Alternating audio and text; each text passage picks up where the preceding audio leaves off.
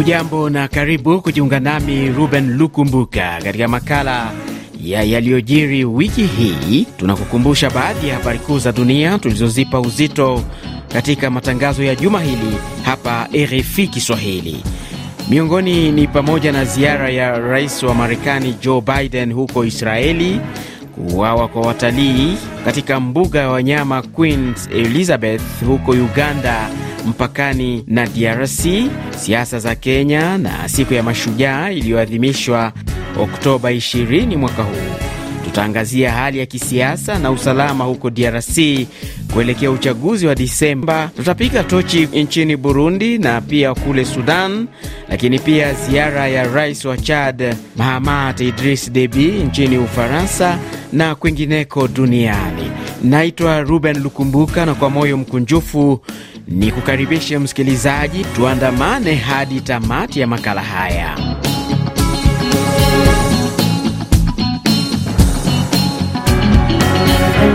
Msikilizaji, kwa sehemu kubwa makala hii itaangazia hali inayojiri kwa sasa na inavyoendelea huko Israeli wakati na baada ya ziara ya rais wa Marekani Joe Biden.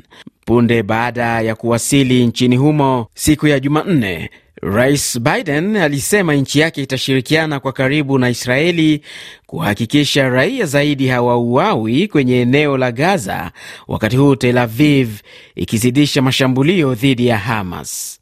Biden aliitoa kauli hiyo katika mkutano wake na waziri mkuu Benjamin Netanyahu Oktoba 17 ambapo mwandishi wetu Emmanuel Makundi alifuatilia ziara hiyo na kuandaa ripoti ifuatayo. Licha ya kutoilaumu moja kwa moja nchi ya Israel kwa shambulio lililolenga hospitali mjini Gaza, Biden ameitaka nchi hiyo kutekeleza operesheni zake kwa umakini kuepusha madhara zaidi kwa raia.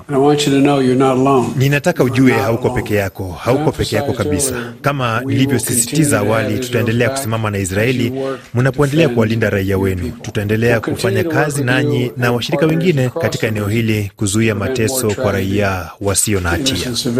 Kwa upande wake, waziri mkuu Benjamin Netanyahu amedai kundi la Hamas ndilo limehusika na shambulio kulenga hospitali, akisisitiza kuwa majeshi yake yatawasaka wapiganaji hao kokote waliko. Israeli itafanya kile inachoweza kuwalinda raia. Tumewaomba na tunaendelea kuwaomba waende katika maeneo salama. Ndugu rais, njia ya kuelekea kushinda itakuwa ndefu na ngumu, lakini kwa kuungana, kutaka haki na kwa nguvu isiyotetereka ya wanajeshi na watu wetu, Israeli itashinda. Aidha, katibu mkuu wa Umoja Mataifa Antonio Guterres, mbali na kukashifu shambulio dhidi ya hospitali, amesisitiza wito wa kusitisha mapigano ili kuruhusu misaada kuwafikia raia waliokwama kwenye eneo la Gaza. Nasikitishwa na vifo vya mamia ya watu waliouawa katika shambulio lililolenga hospitali ya Al-Hali. Natoa wito wa usitishwaji mapigano ili kutoa muda na nafasi ya kutekelezwa mwito huu na kuelekea kumaliza madhila yanayowakuta raia. Ziara ya Biden nchini Israel imekuja saa chache tangu nchi za Kiarabu zitangaze kusitisha mkutano wao na Marekani, ambayo inajaribu kuzishawishi nchi hizo kulilaani kundi la Hamas. Maandamano zaidi yalishuhudiwa kwenye mataifa mbalimbali kulaani uvamizi wa Israeli dhidi ya raia wa Palestina kwenye ukanda wa Gaza.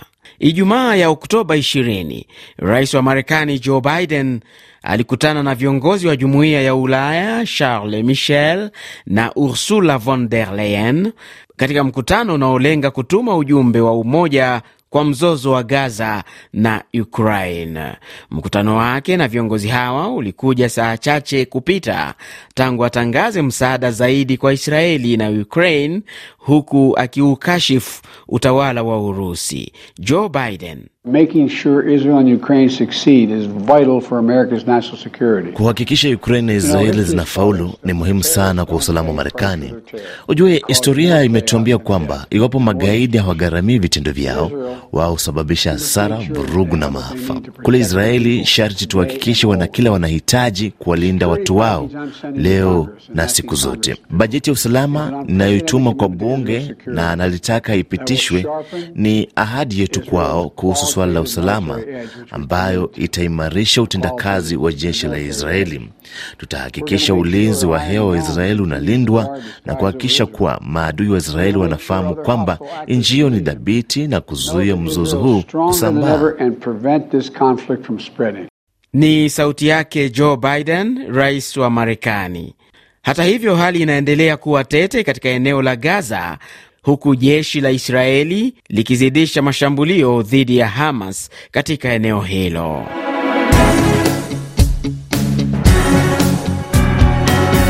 Namna sasa, tuje barani Afrika, tuanzie kwenye ukanda wetu huu wa Afrika Mashariki na moja kwa moja nchini Uganda, ambapo watu wenye silaha waliwaua watu watatu wakiwemo watalii wawili raia wa Uingereza na Afrika Kusini siku ya Jumanne ya Oktoba 17 majira ya jioni.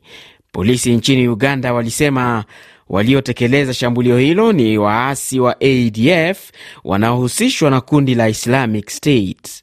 Baada ya kuwaua watalii hao, gari lao liliteketezwa moto. Bashir Hangi ni msemaji wa mamlaka ya wanyamapori ya Uganda.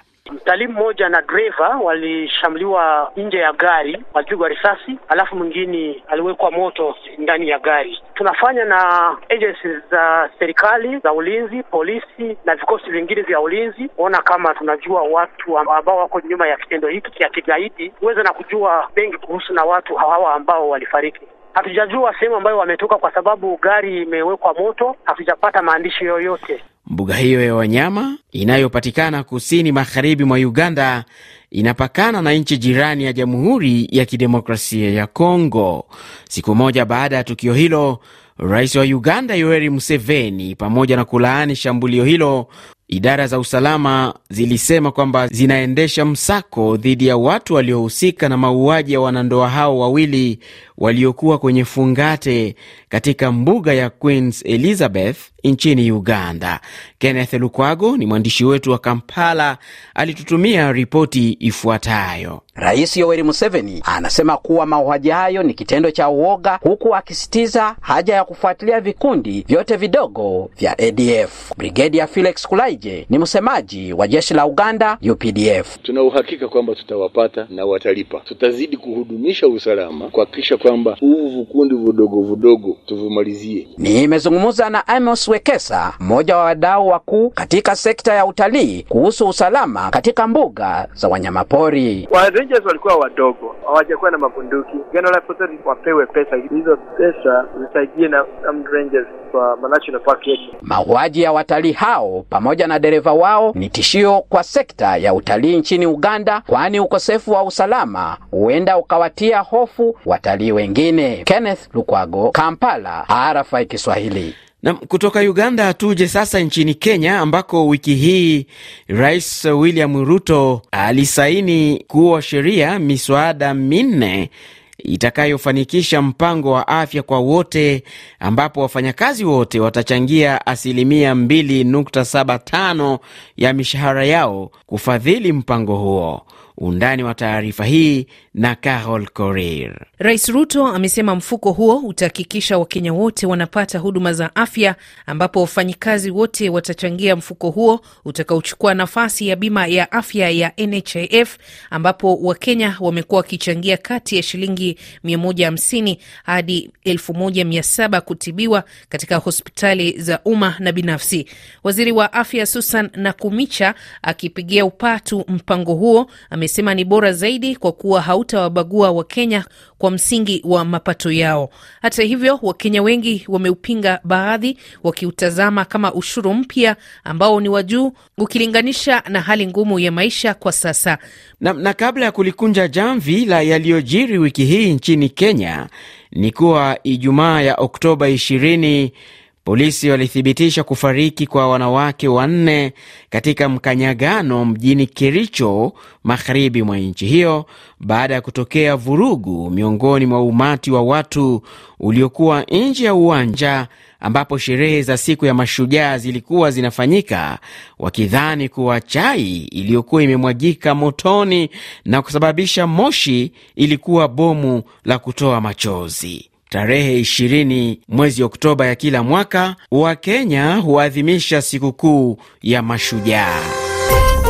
RFI Mombasa 105.5 FM. Kule DRC kulishuhudiwa maandamano yaliyoitishwa na vuguvugu linalopinga kile linasema uvamizi wa Rwanda siku ya Jumatano, ambapo pia walitaka kuondoka kwa wanajeshi wa vikosi vya Jumuiya ya Afrika Mashariki EAC kwa kile raia wanachokisema kikosi cha EAC hakijasaidia kurejesha amani na usalama katika eneo lao.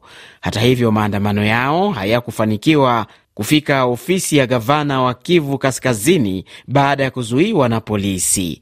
Na tukiwa bado DRC, wiki hii mwenyekiti wa zamani wa tume huru Seni Corneille Nangaa wiki hii alisema mwaka wa elfu mbili na kumi na nane kulikuwa na makubaliano ya kisiasa baina ya rais wa sasa Felix Chisekedi na rais uh, wa zamani Joseph Kabila kabla ya kutangazwa kwa matokeo ya uchaguzi uliopita. Akihojiwa na kituo mama cha France 24, Nanga alisema siku zijazo ataweka wazi yaliyomo ndani ya makubaliano hayo ambayo lengo lake ilikuwa ni kugawana madaraka baada ya muungano wa FCC kuongoza, wakati mshindi wa urais sio kutoka muungano huo. Corneille Nanga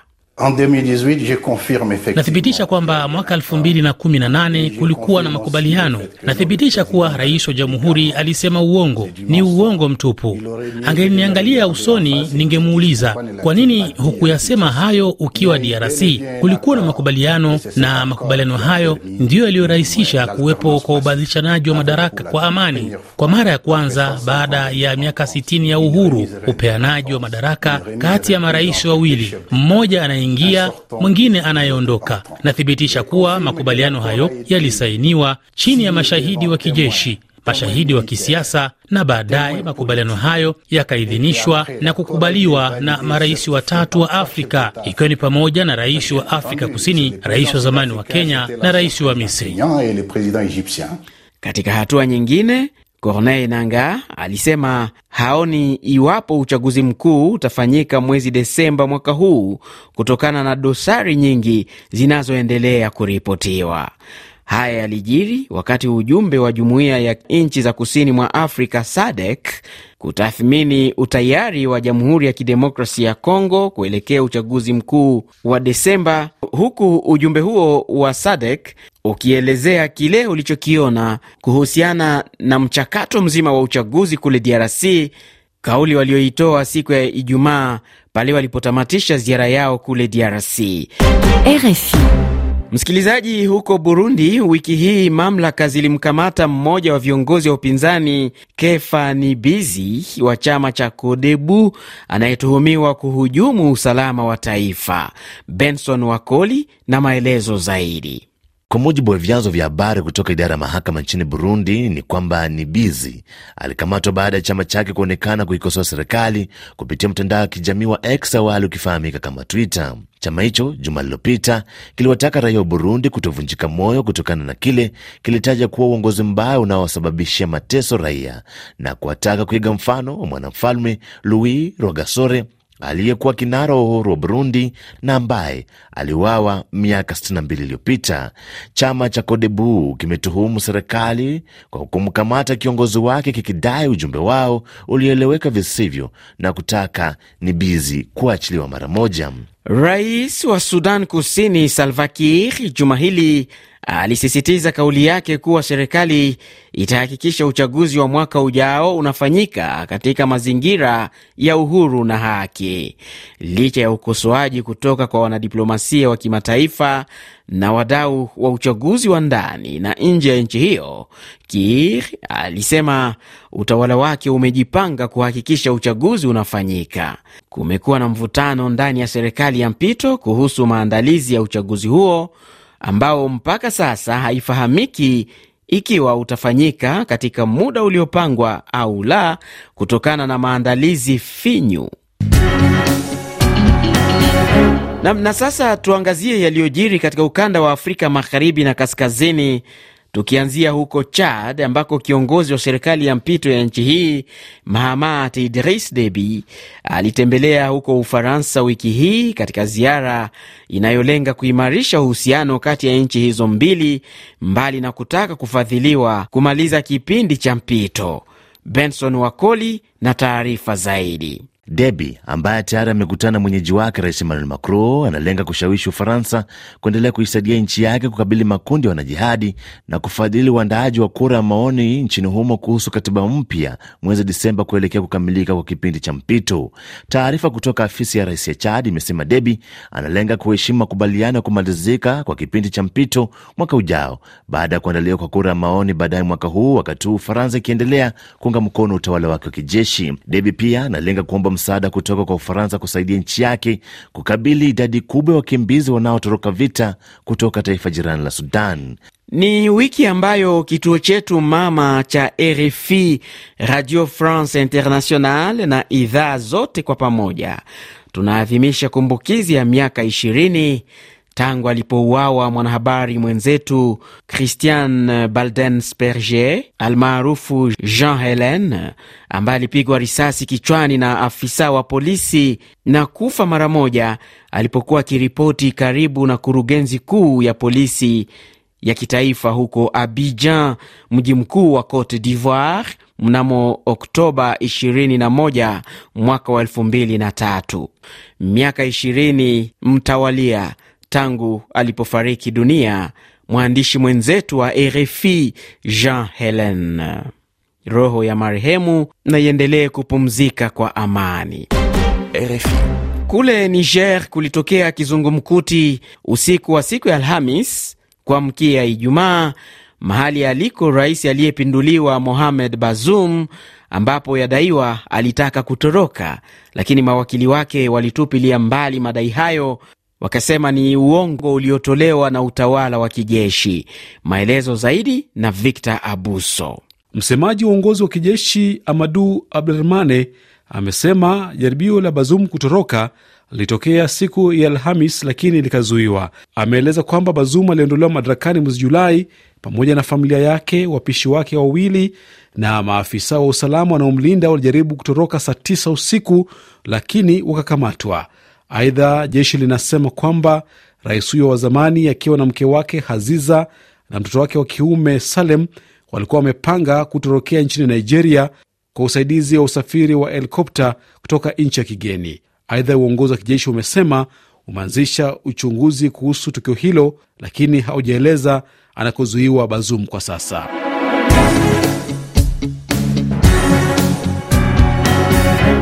Kwengineko duniani, tukianzia huko Marekani, ni kwamba jeshi la majini siku ya Alhamis ya Oktoba 19 lilisema kwamba lilifanikiwa kudungua roketi na ndege kadhaa zisizo na rubani zilizokuwa zimerushwa na wapiganaji waasi wa Huthi wa nchini Yemen wanaoungwa mkono na serikali ya Iran.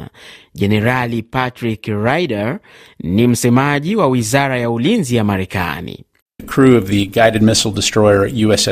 Wahudumu wa meli ya kuharibu makombora wa USS Carney wanaofanya kazi kaskazini mwa bahari Nyekundu wameharibu makombora matatu ya ardhini na ndege kadhaa zisizo na rubani ambazo zilirushwa na vikosi vya Huthi nchini Yemen. Hatuwezi kusema kwa hakika makombora haya na ndege zisizo na rubani zilikuwa zikilenga nini, lakini zilirushwa. Tunajua kuwa yalirushwa kuelekea Israeli, ambapo tuna uwezo wa kutetea maslahi yetu mapana katika kanda na kuzuia kuongezeka kwa mzozo ambao ulianza na shambulio la Hamas dhidi ya raia wa Israeli mnamo Oktoba 7. Kane ilifanya hivyo, na kwa nguvu zote tunaendelea kuwa macho kutokana na vitisho vingine vyote vinavyoweza kutokea.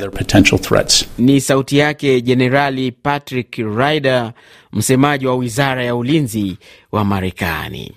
Na msikilizaji, ni wiki ambayo Umoja wa Ulaya ulitangaza kuanzisha uchunguzi dhidi ya wamiliki wa mitandao ya kijamii ya Facebook na TikTok. EU, Umoja wa Ulaya yaani, unataka kupewa taarifa zaidi kuhusiana na hatua walizochukua kuzuia kuenea kwa maudhui na taarifa za uongo baada ya shambulio la kundi la Hamas. Nam msikilizaji, muda umeniruhusu kuwa na hayo katika makala ya yaliyojiri wiki hii. Naitwa Ruben Lukumbuka. Asante sana kwa muda wako. Hadi tutakapokutana tena, panapo majaliwa, nikutakie kila la heri na kwa heri kutoka Nairobi nchini Kenya.